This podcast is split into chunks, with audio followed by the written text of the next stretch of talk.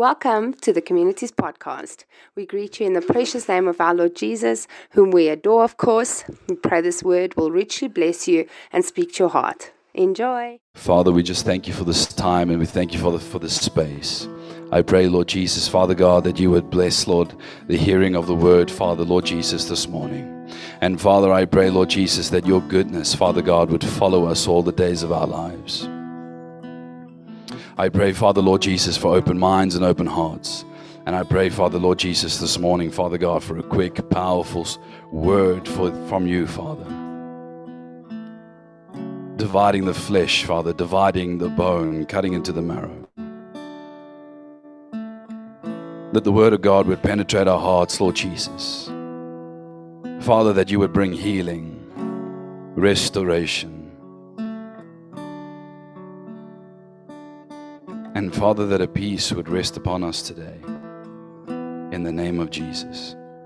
Amen and amen. Thank you so much, Bram. You may be seated. Thank you so much for coming out this morning. It is good to see some of you.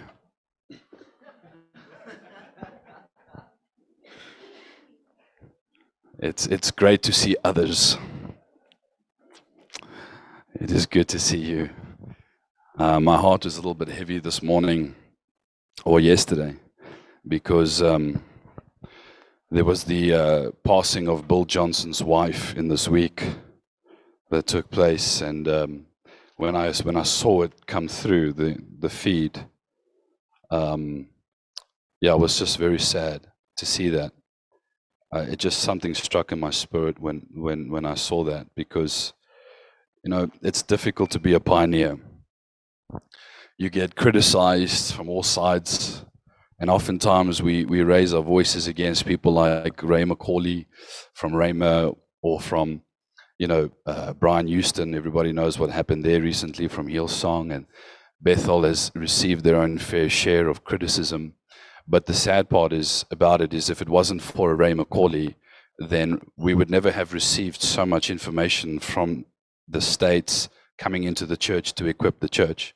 Oftentimes, when you go and minister in the East, you always hear about the wonderful, you know, wonderful things that they do there. But most people don't know is that in the East, in China, there's a lack of knowledge of the Word of God because there is a lack of material that comes through.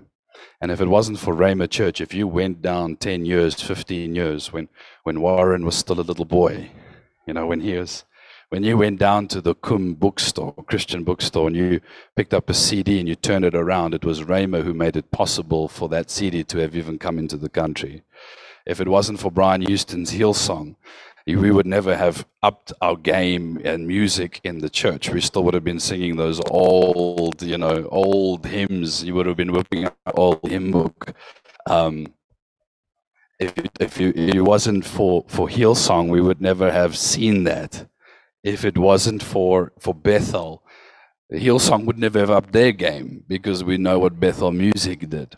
And there wouldn't have been a hunger for supernatural. And what Bethel did very well is they, they actually helped a lot of missionaries because Bill Johnson's heart was for missionaries. So they funded a lot of missionaries to be able to go into Africa and Asia.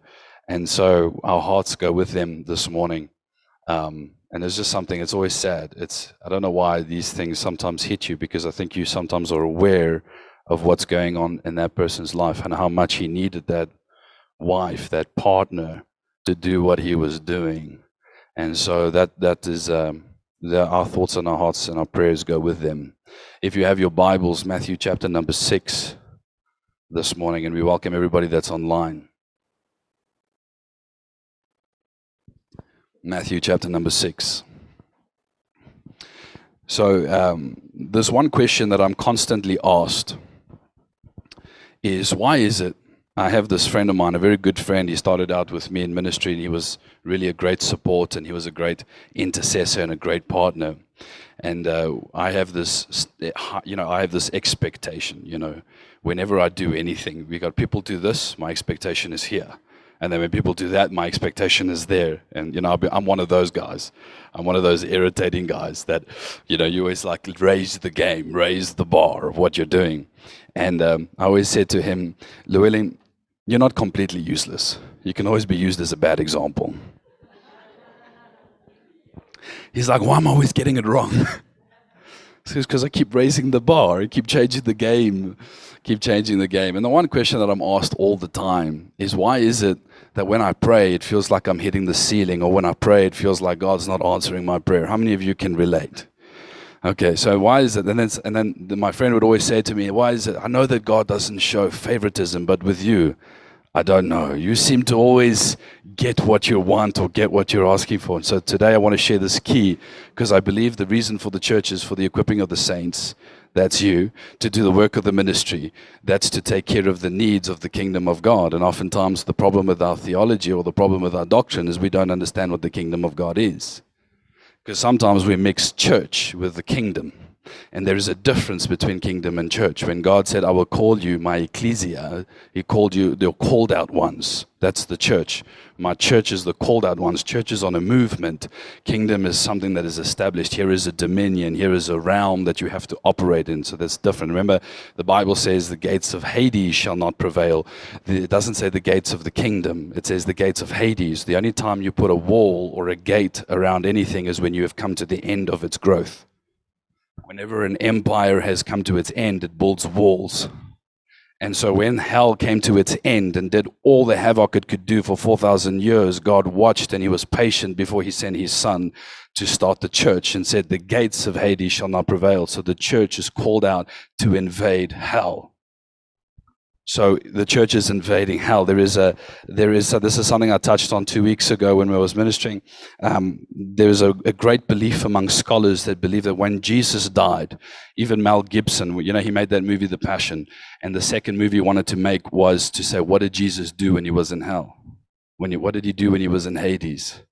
Because the Bible is not really clear on exactly what he did for three days. Did he go on a holiday?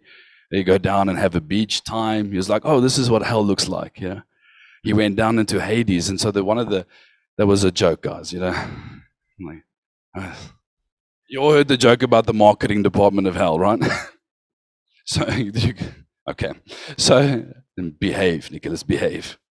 So, um, there's a there's a theory that says that when Jesus went down, he preached the gospel.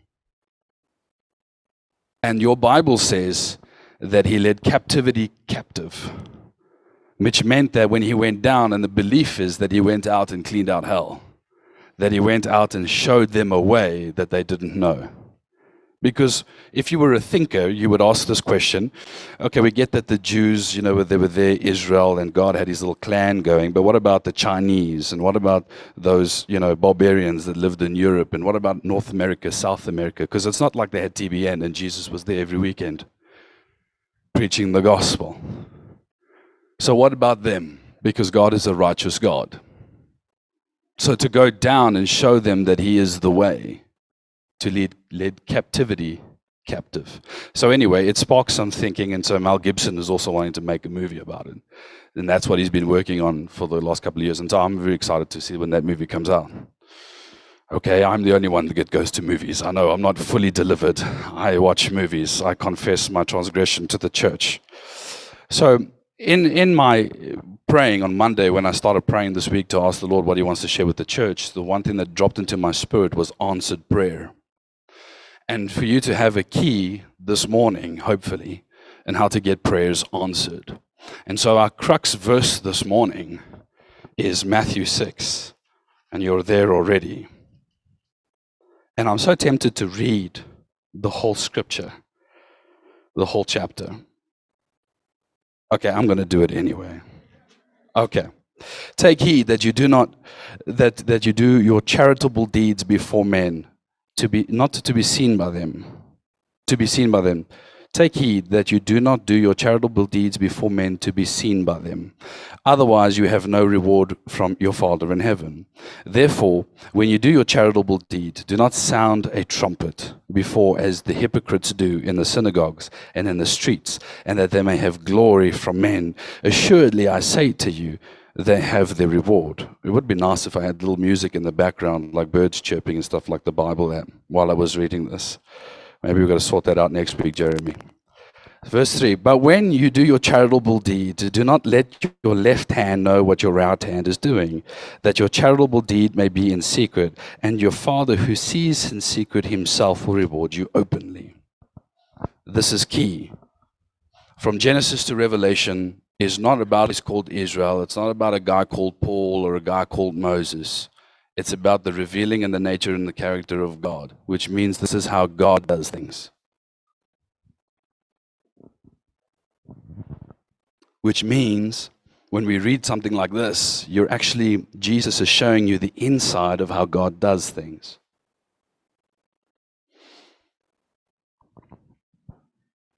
I'm pausing for effect. So that you would know that your God sees things in secret.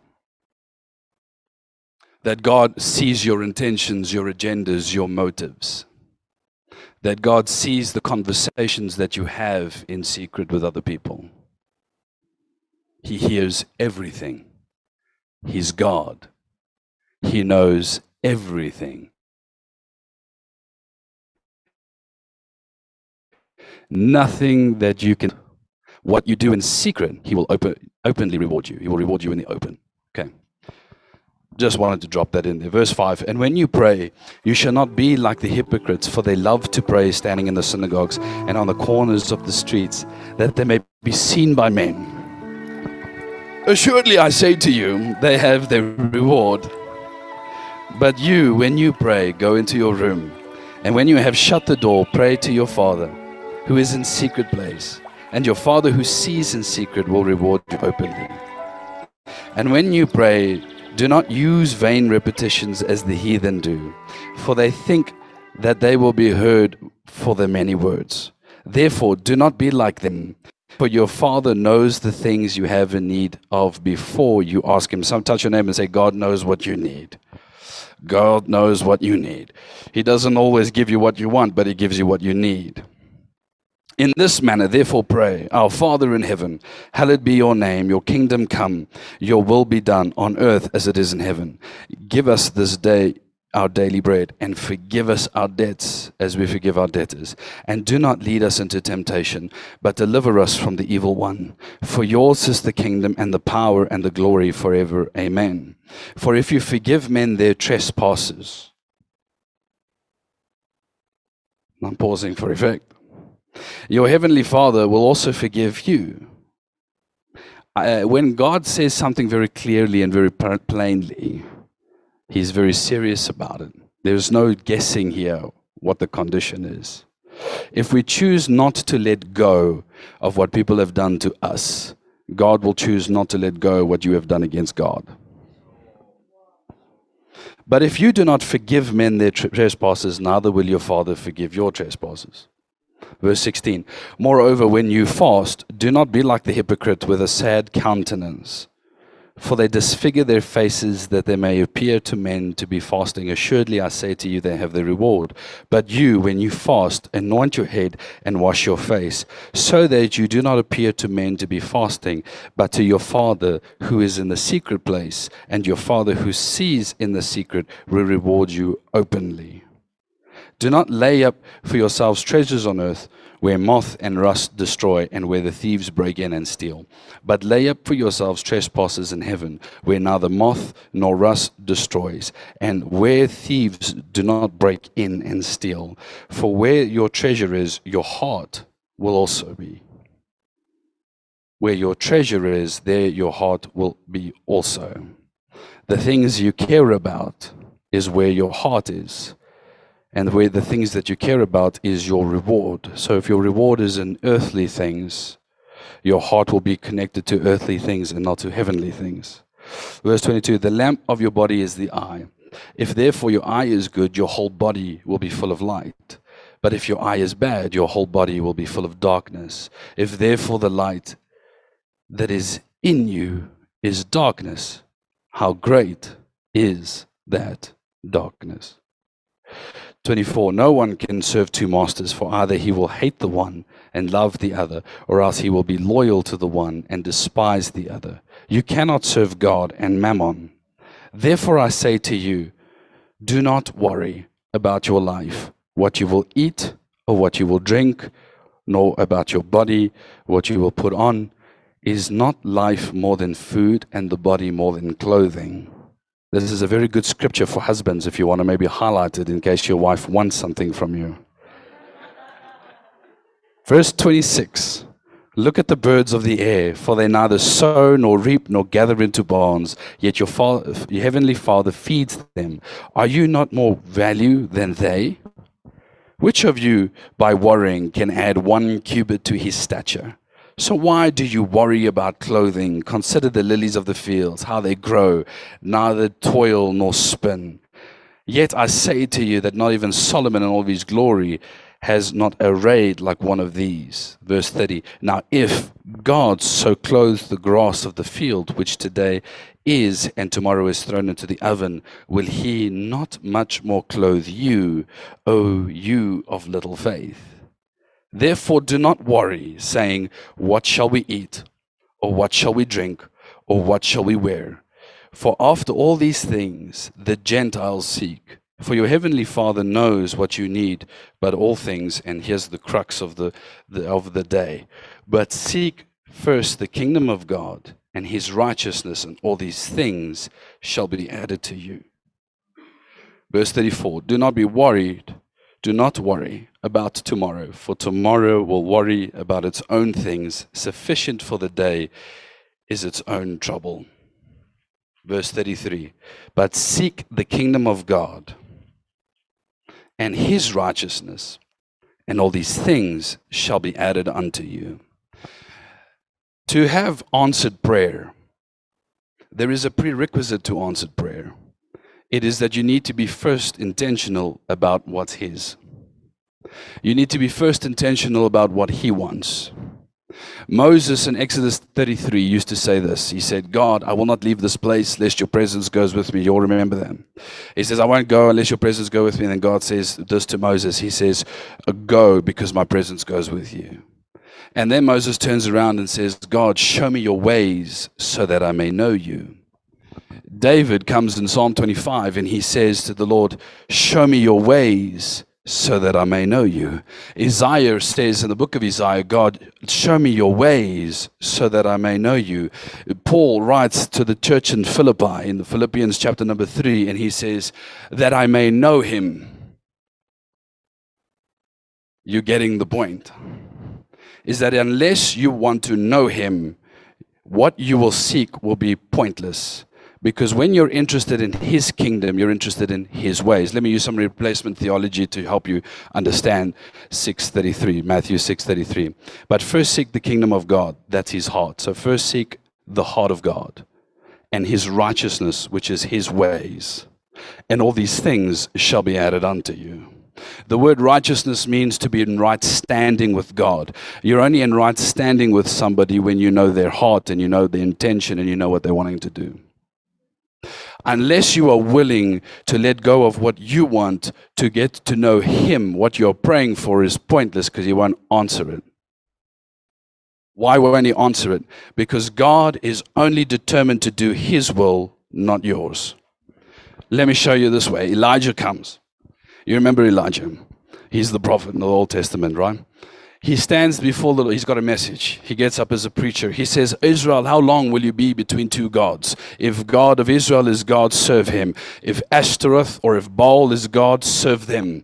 So there were 400 prophets of Ashtaroth. There was 400 prophets of Baal. And then what happens is he puts two altars down. And then he says, you guys go first. And he makes fun of them all day because he says, the one who calls from fire from heaven to consume the altar, that's the one that's God. And so he waits and they all do their little thing. They throw their little chicken lick and bones. They have their little dust. They throw. They do their little chant. They've got their little warrior dance. Maybe they did a bit of haka. I don't know what they did, but they did their thing the whole day, and then nothing happened. And Elijah said, maybe Baal is sleeping. Maybe he's gotten out of office. Check your emails. He maybe Baal is doing something else. And after a whole day of nothing happened, uh, Elijah says this in six words in the Hebrew. Six words he calls fire from heaven by saying, If you're God, show them. And then fire. Wet altar and alles. Burn. Lekker braai. great barbecue. And then what happens? Elijah runs away from a woman. He preached his thing. He did his thing. He, he ran away from uh, Jezebel. Why did he run away from Jezebel? Because God was saying to him, My will was to show them that I'm God. Your issue with Jezebel is your issue. I'm going to be there when you're preaching my word. But when you do your thing, you're going to have to sort out Jezebel. Come on, Elijah, show me who you are. When he was doing God's will, he was able to call fire from heaven to show them. When he had the issue with Jezebel, when Jezebel threatened his life and he ran away, it was his issue, his will. Let me show you something else. Romans chapter number 1, verse 10. Very interesting sentence here. The Paul says this. This is Paul writing the letter to the church in Rome. He says this that I may find it in the will of God to come to Rome. This is very interesting because Paul is the most successful Christian in the New Testament. Paul is writing to the church in Rome, which, by the way, he was responsible for planting, that he may find it in the will of God to come. Where can you say, show me? God saying to Paul, go to Rome. But Paul had such a desire for Rome that he would seek out the will of God to go to Rome to plant a church and then, by the way, get locked up in prison for the sake of the gospel. To inquire what God wants over what he wanted. But I thought ministry was God's desire. But before I move, I must first check with the Lord. Let me cite you another example because I see some of you are looking at me going, Yeah, that's cute. Maybe two verses. Give me something else in the Bible. David. David becomes king. He steps up into his, his, his, his growing up into his authority. The Philistines come against him. They're there ready to make war. You know what David did? He doesn't go and say, I took out a giant before, so come at me because now I'm going to take the rest of you. And like, I keep having that picture that Bianca did on stage. She's like, come at me, bro. Right? David could have taken on the Philistines because he had enough faith to take out a giant, so therefore he had enough faith to take out the Philistines. But before he encountered with the Philistines, what does your Bible say? He says, the Bible says this that, that David went and inquired of the Lord first. He said, Should I go up against the Philistines? In other words, before I engage with an enemy, do you want me to engage with the enemy? Before you take on that person in the office, does God want you to take on that person in the office? Then the Philistines come at him again after he whips them. He lays the smackety down on a Wednesday night like you have in WWE. He whips out the Philistines. And then the Philistines come at him again. And then what does David do? God, should I go up against the Philistines? When you're living in the kingdom of God, the point is this when you're living in the kingdom of God, you're under and subject to the dominion of the kingdom. Let me make it a practical example. I'm going to use Shoal and I'm going to use Richard as an example. And I always make Shoal the bad guy, but he's going on holiday this week, so I'm going to make him the good guy, right? So he's like, Thank you, Jesus. This is key to understanding this. If you don't understand this concept, you won't, you'll miss this. And when you're praying, you won't see the answers to your prayers. So bear with me. So, in the week, the bishop of the church, that's me. So, he says, Monday night, all the way to Sunday, we're doing something in the church. So, Richard, his uh, Monday night comes and he goes, Monday nights is the rerun of Baywatch. So he puts on his Hawaiian shirt with an open button, and Alka rubs his hairy chest while he watches Baywatch. So he's like, I'm not going to come to church. Tuesday night, we have prayer. Richard's like, Well, it's been a hectic day at work. I don't think that I'm going to make Tuesday night prayer. He doesn't come. Wednesday night comes, and we've got something happening midweek teaching from the bishop, straight from heaven, the words of God, putting it out to the church. And Richard's like, I've had enough of Alka this week. She's cooking like a mother again. And then he leaves and then he comes to church. Thursday night comes and we have a connect group and we're sitting here and we're fellowshipping, study Bible. Richard's like, I was there you last night. I might take, I might take Thursday night off. Friday night comes, the bishop had the youth pastor have youth, and so the youth pastor was out having youth. And so then Richard said, Well, I'm not going to come. I've already got a wife. I don't need to look for any other woman. So I won't be coming to youth on Friday night. Saturday, we have Saturday guys. And so Richard pitches up on Saturday because he doesn't feel like cleaning the gutters or cutting the grass. Sunday comes, and Richard's like, well, I better pitch up at church, or else the bishop is going to make an example of me. So Richard comes to church on Sunday. Now we have Shoal. Shoal has committed his life to Jesus. He's given his life over to the Lord. Monday comes, he has a tough day at work, but he comes home going, because he's a man of God. He's not just a man of God, he's a man of God. Right? Anointed. Anointed. And he asks the Lord, the bishop's got something out on Monday. Had a tough day at work. Father, what do you want me to do? And God says to him, I want you to go to church. And so he prays for his wife. He lays hand on all three of his children. He gets onto the Honda and he drives like Max Verstappen from the Formula One guy. He rocks up at church. He's here to be available to be used. Tuesday night comes, we have prayer. He prays and he asks the Lord, What must he do? And the Lord says, Go Tuesday night prayer. And he comes Tuesday night. Wednesday night comes and he goes, Lord, what must I do? And the Lord says, Spend time with your wife. And he spends time with his wife. Thursday night comes, he asks the Lord, What must he do? And the Lord says, Take Hannah and Nicole out, his two little girls, and go play soccer outside on the grass. And he does that too. Friday night comes, the Lord says to him, I want you to go to youth and I want you to stand at the back there and just pray for Warren. He needs a lot of prayer.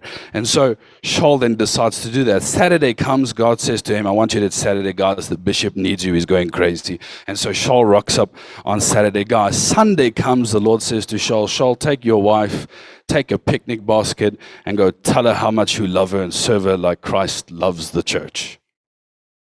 What's the difference between these two guys? Besides the fact that Richard likes Baywatch. Here's the difference. One of them did what he wanted to do. The other one kept checking in with Jesus, what he wanted to do. Because when you are subject to the kingdom of God, your life does not belong to you because he paid a very high price for it. He asks the Lord, what must he do? And the Lord tells him what to do. It's not about your faithfulness to the church. It's about your faithfulness to Jesus because every single one of you belongs to him. I didn't die on the cross for none of you. I didn't adopt any of you into the kingdom. It was God himself who gave himself for you. And so for you, to be subject to the kingdom of God means everything that I do, I need to check with Him. And even when I pray, I ask Him, what should I be praying? So when I go out and pray and I go, and my wife has been in my ear and she says, Nicholas, we need a bigger house. And then my father in law's in my ear and he's like, Nicholas, you need another car. And then my mother is in my ear and she's like, you need to pray for this family member. And then Shoal's in my ear and he's like, you need to pray for my wife. She's crazy. And then Richard's in my ear and he's like, help me, help me play better tennis. Pray for me. All of these prayer requests come to me. And what do I do? Father, what do you want me to pray about? I don't pray what you want me to pray. I pray what he wants me to pray. Because when I ask him, what do you say over Shoal, the Lord will tell me to do, say something to him that's got nothing to do with his request. It's got to do with his request. Because when I go and pray, I am not your servant, I'm his servant. When I go out and pray, I'm not here to pray your will, I'm here to pray his will. Because when I declare his word, then his will begins to take place and my prayer is answered. Did I get what I wanted? Yes, because I lined myself with what he wanted. Because it's not about what I want, it's about what he wants. So when it writes in Psalm 21 that God, you give the king the desires of his heart, he's not saying that he's giving him what he wanted, he's telling him what to want. When you ask the Lord, What do you want? He begins to tell you things. And when you begin to move in that direction, all of a sudden other things just begin to work out for you for your good. Let me cite more example for you. One day, Monday, I have to go to work because I work Monday to Friday. And it's Monday and I get the Sunday blues. Okay, I get the Sunday blues. None of you, you're all great saints, you all love your jobs. But I'm Sunday night in the shower holding myself crying singing me a little lullaby. Take out all the warm water in the geyser. And my wife's mad at me again. And I feel so sorry for myself. And I say, Lord, must I go to work on Monday? You know, I work for the devil's stepson. And the Lord says to me, I want you to go to work. And all of a sudden, I healed to what He wants. And He extends a grace to me to overcome. Then Tuesday comes, and I say, Lord, must I go to work? And the Lord says, Call a sick day. Believe it. Believe it. Now, when I call a sick day, I didn't go popcorn and decide to watch Matrix Trilogy. Uh, when I call a sick day, I say, Lord, what do you want me to do? He says, I want you to pray. And when I begin to pray, I go to work on Wednesday and I say, guys, what happened? They say, well, nothing happened. It was quite a chill day. And I accomplished more in the spirit on Tuesday by yielding to what he wanted me to do. And then I get given grace that even my boss doesn't even check in with me. And all of a sudden, I'm ahead in my work and I'm not behind. Uh, when I yield to what God wants, it's not always easy. But when I yield to what God wants, He always gives me grace and mercy to overcome any obstacle. When I yield to what God wants, I am subjecting myself to the kingdom of God rule. Shaul's going in a holiday. When Shaul's going to a holiday, any good man of God checks in with the Lord, do you want me to go on holiday? Oftentimes, God will tell me no. And when He says no, all of a sudden there's an accident on the highway that I avoided. The highway was closed. Something took place. And then there are times where God says to me, Yes, go. And then I go and I experience this rest that I got in five days that other people couldn't get in 21 days. When you are yielding to the kingdom of God, when I first seek His kingdom, when I first seek His righteousness, when I seek His ways, and when I seek His heart, God gives me a grace that I walk under that nobody else has access to. And yet, when I'm praying for things, He just adds. Let me show you another example. I'm sitting, we just started this prayer meeting called the Saturday Guys, and the Lord says to me, I want you to buy that PA system. It was like 7,000 Rand at the time. So I'm sitting in the back of the church and I begin to chuckle. I'm like, okay, Lord, because I didn't have 7,000 Rand. I get up to go to the bathroom, and a man who was part of the Saturday Guys comes to me and says, Look, the God spoke to me. I said, I just need to give you 4,000 Rand for whatever. I don't know what the Lord wants to do. Here's 4,000 Rand. When I was in a job and I was working for a very difficult man, he tried to fire me. He literally tried to get rid of me. He gave me uh, the worst portfolio. I had the least amount of experience and I was getting paid the least. And yet, when I asked the Lord, what must I do? Because I had my resignation letter typed up because the guy just didn't like me. He thought I was a spy because I came from a different department to this department. He told me that. My first one on one with him lasted three hours and I said nothing. That's literally, I mean, the oak is sending you a message. I asked the Lord, What must I do? The Lord says, Stay. I'm like, Really now? I'm like, I don't think I'm hearing right. Something's broken. Hold on, let me check. And then he's like, Stay. And then he says to me, he gives me a chapter in Isaiah. He says, I have given another one for you, O Jacob. Don't fear, you worm. And all of a sudden, the other guy in our department gets fired in that two weeks later. I get favor with this guy that after two years of Sheol, hell, after two years of hell, he becomes my biggest ambassador. That when I move to a different department, he's sitting with all the managers in a collaboration session and he rates me the highest I've ever been rated for. And he says, Nicholas deserves this because he works harder than anybody else. Because I was first in the office and I was lost on a Friday night, 8 o'clock at night, still sitting with him. So it was God rewarding me for me staying and yielding to what the kingdom wanted and not what I wanted. Because I subject myself to a higher power, to a rulership called the kingdom of God. Let me ask you this question. Before you bought what you bought, did you check in with Jesus? Before you went on holiday, did you check in with Jesus? Before you decided to get married to that crazy person, did you check in with Jesus?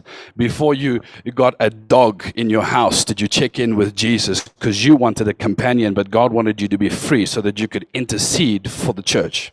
Did you ask the Lord what He wanted to do with you? When you stood there buying a car, you went, that car or that car? I don't know. Which one do you want me to take, Jesus?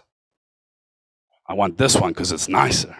Nicholas, I want that one. That looks like a mother's bus. You know, that like soccer mom's bus. He's like, yes, because you're going to be driving some people around. when I healed to what God wants and I healed to his rulership, this is what Jesus meant when he said, But seek first the kingdom of God and his righteousness, his ways, and all these things shall be added unto you. That God would give you such favor that your bosses would give you higher bonuses. He would give you such favor that when I'm asking, Lord, what must I do while your child is sick? God tells you to go do something else because He's busy healing your child while you're busy doing something else. I remember a family member of mine, a very close person, had struggled for 10 years, caught in sin. And for 10 years, when I asked the Lord, What must I do? the Lord says, Leave him, don't talk to him. Leave him. I just say, Hi, how are you? Okay, we have nothing in common. Until a day, I asked the Lord, Lord, what do you want me to do? And the Lord says to me, Now, talk to him. Go for a coffee now. Go for a coffee, and all of a sudden, God delivers him from 10 years of being trapped into some sin. When you wait on the kingdom of God, it's not about when you want it, it's about when He wants it. It's not about how you want it, it's about how He wants it. When God becomes comfortable in your life, let me say it this way God inhabits the praises of his people. Amen. He's the king of kings. Amen. So God likes to be comfortable. I don't know when last you guys checked what kings like, but maybe go watch some programs, YouTube it, see what it looks like when a king walks into a room. You've got people that got all these orders, you know, make sure the carpet is rolled down, make sure things are comfortable, don't bother the king, right? So when your life becomes a praise and He inhabited, He likes things to be comfortable. So therefore, God doesn't like your poverty. So when you inhabit Him, when you capture Him in your praise, He begins to take care of your poverty because He doesn't like to be poor because he's not broke. Because his word says that he owns the cattle on a thousand hills. He owns it. It's his. Everything belongs to him. God doesn't like to be sick. He's God. He can't get sick. When you praise him and you inhabit, he inhabits your praise, all of a sudden the people in your house become healed. All of a sudden there's healing in your house. All you have to do is get him into your house. All you have to do is get him in your house. What about your thoughts? What are your thoughts captivated with?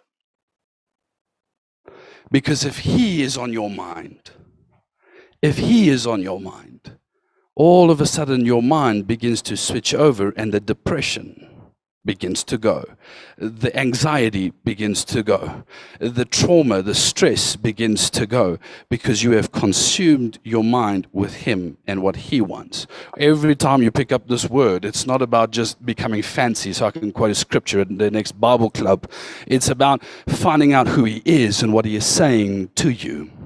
Don't get into a religious habit of just quoting scripture, but get into a habit of saying, I want to know your heart. Show me your ways so that I may know you. Because once I know you, all of a sudden there becomes this, this stepping into a, an overcoming power. Once I know you, all of a sudden I begin to step into this realm of favor. I have favor with God, therefore I have favor with man. I have such favor that even SARS decides to pay me tax back because God's are you, you catching what I'm saying to you? That if you are just consume yourself with what He wants, He will tell you how to direct your life. He says to me, Nicholas, I don't want you to go see those people. Why? Because you need rest, and I give my beloved rest.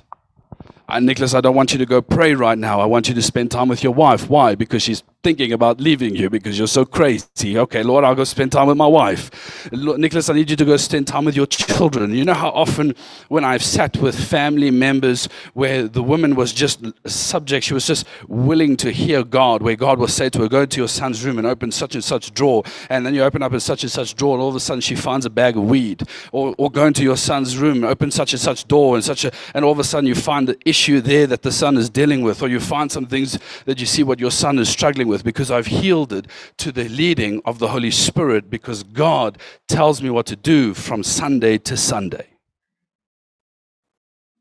Using the example of Richard and Shaw, one is willing to yield to his rulership, the other one is yielding to what he wants to do. When you do what you want to do, you have to sort out your own issues, like Elijah had to sort out Jezebel. But when you yield to him, he sends fire from heaven. He tells the ravens, the birds, to come and feed him. He says to him, The brook has dried up, so it's time for you to move on, Elijah. It's God who then provides. It's God who then shows you the way that you should go. And when you go his way, doors just begin to open up.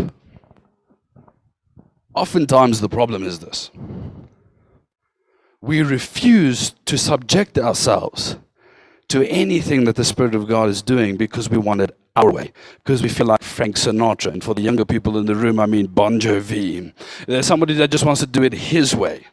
Someone that just wants to prove that he's done it the way that he wanted to do it. And when you do it your way, you have to deal with the issues. You married that person. Shut up. You're supposed to be committed. Marry that person.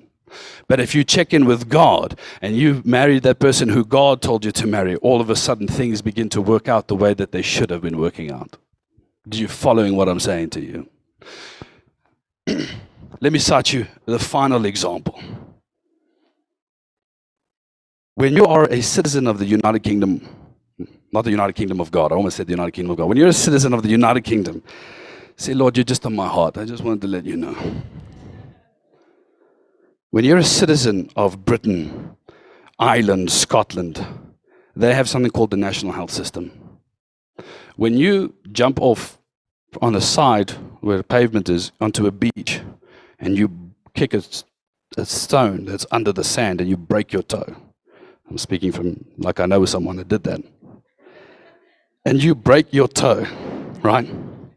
And you go to hospital on a Sunday afternoon you don't have to pay the bill because you're part of the United Kingdom. You're a citizen, you have a passport. The king pays for it. But when you're the same citizen, decides to go down to a place called Hermanus. I don't know if you're familiar with him. But he decides to do the same stupid activity. And he breaks his toe. Although he's a citizen of the United Kingdom, he has to sit in Hermanus' hospital and he has to pay the bill because the closer you is to the king, the more that he has of the benefits of the kingdom. The closer you live to the king of God, the more you have access to his benefits. The more your life looks like it's in the rulership and yielded and subjected to the kingdom of God, the more benefits you have access to. So, what does your life look like? The decisions that you make, the thoughts that you inhabit. Do you know that when you, as a man, look with another, another woman with lust in your eyes, God says, I see this as if you have committed fornication. I see that if you're married, it's a double whammy. You've also then committed adultery. In other words, when you have looked at another person with desire that is not part of your covenant, when you've just looked and you have just harbored a thought, God holds it against you and says, You have sinned in this very moment. Why do I point that out? Because if he feels like that about your thoughts, should your thoughts not be subject to how it happens in the kingdom? When I have an issue with Shaul, and he's my brother in law, so we have lots of issues. It's a weekly affair. That's a joke, but they look like it's serious. When I have this issue with him, God knows my heart and says, Nicholas, you should be walking in forgiveness. You read it. If you don't choose to forgive Shaul, I won't forgive you.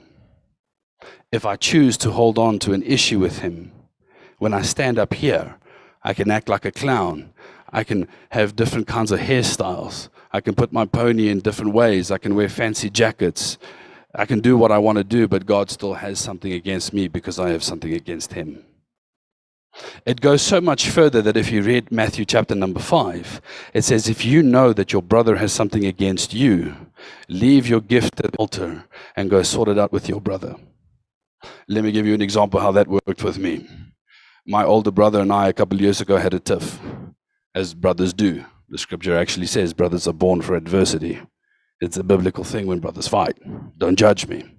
And so when I was having a tiff with him, he was completely in the wrong.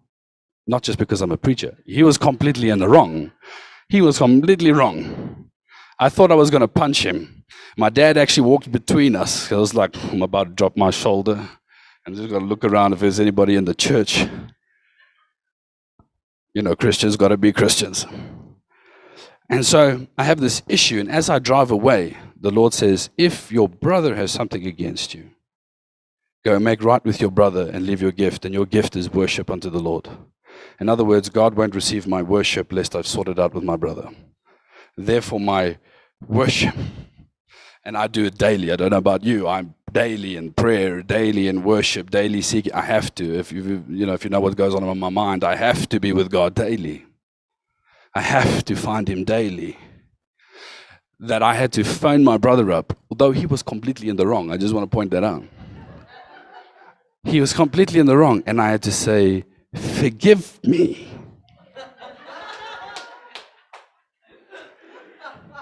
if I have wronged you, my brother.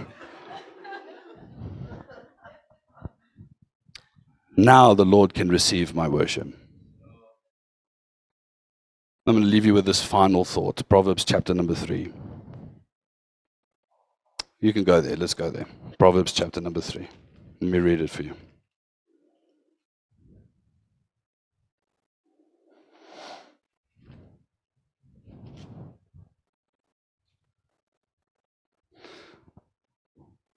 verse 6.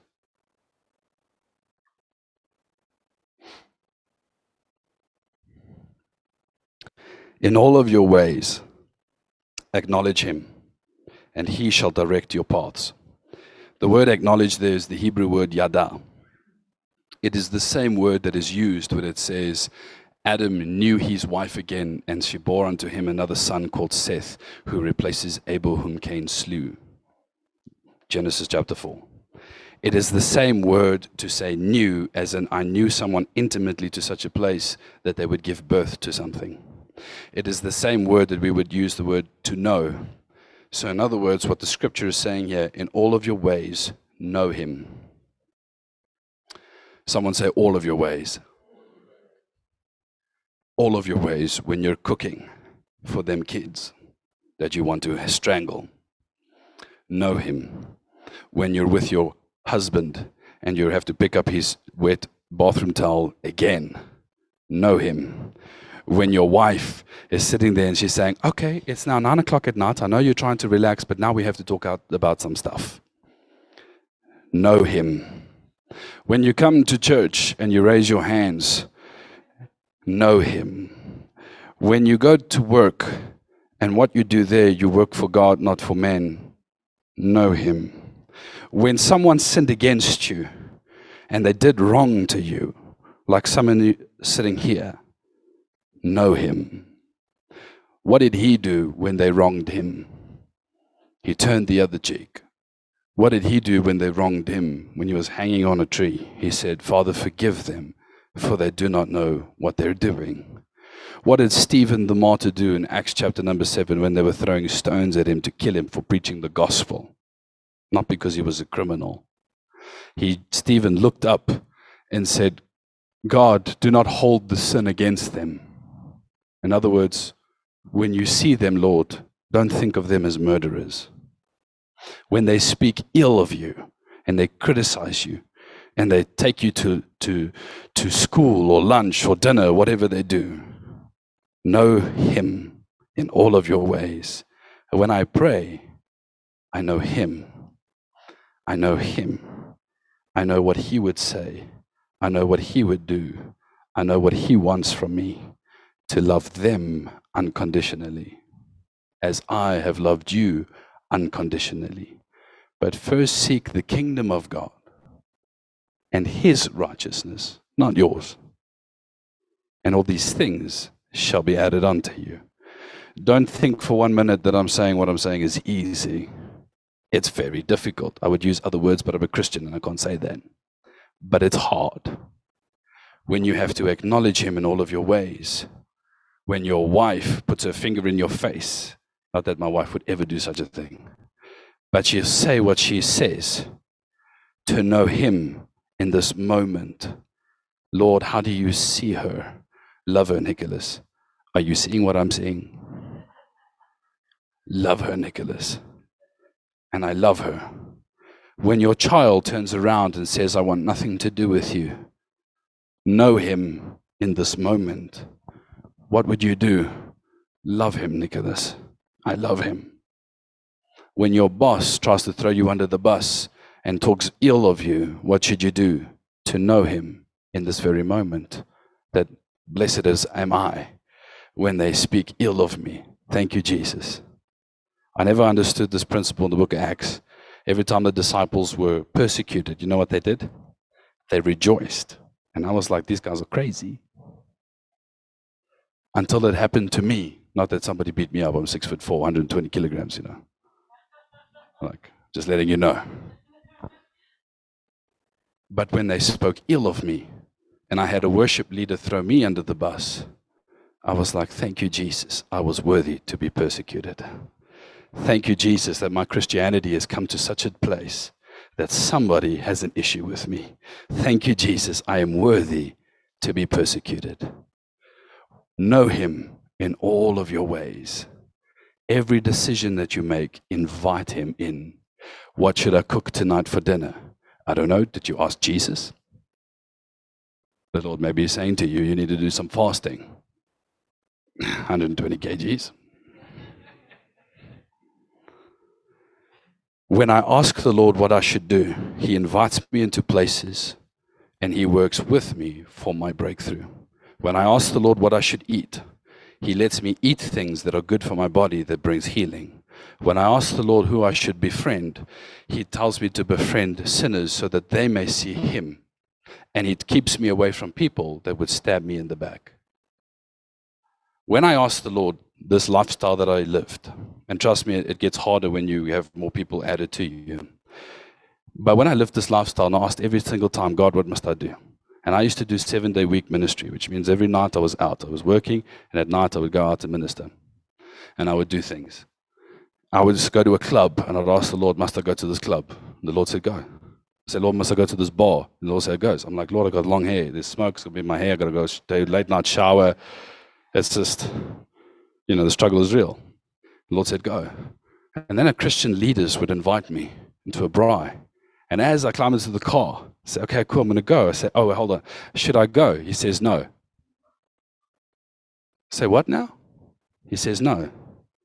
And I stay away from that group, and it comes out later that there were some ill intentions there. Things that would have led me into the wrong way.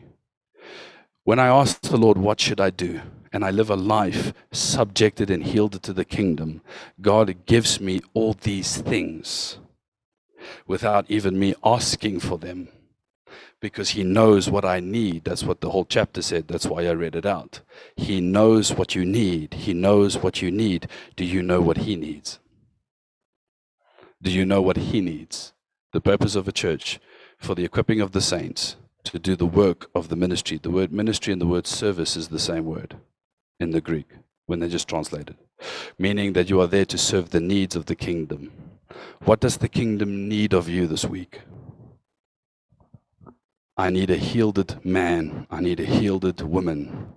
Because when I healed to him, that what I do becomes more intentional and God blesses it. So don't just give to a church because we want to manipulate you and I need a new, you know, car and petrol's expensive. Don't just give but ask the Lord, what must I give? How much must I give? Don't just go out and have fun with your friends and your people. Ask the Lord, what do you want me to do? He says, oh, and He'll tell you, trust me, God likes to party. He likes to party. God loves people. The joy of the Lord is your strength. Do you think God likes to laugh? We are created in His image and His likeness. Oftentimes, your desires is the desires He's placed in your heart. Now, I'm not saying for those who struggle with these things, go out to a club or to a bar. Don't be stupid. You know what you struggle with. But healed to Him is what I'm saying. Healed to His rulership is what I'm saying. Healed to what He wants to do with you this week. Ask the Lord, God, what is it that you want? What is it that you want? When I ask the Lord, what is it that He wants from me? He says to me, Nicholas, I want your thoughts. But God, I can give you my time. Look at me. I work out. No, I want your heart. Other times I'm like, God, I've got this car. I can pick up all these people. Nicholas, I want you to drive past them. Why? Because I want to be alone with you. you see how that life looks different to a person who then has this religious behavior, they're just trying to do the right thing to be right with God. How different it looks when you're healed to the kingdom. Because He owns you, you belong to Him, He belongs to you. So, on that note, my prayer for you this week is that you would heal to the leading of the Spirit of the Lord, and that the kingdom of God will rule over your life, and that your mind would be subject to Him and His leading in every area of your life.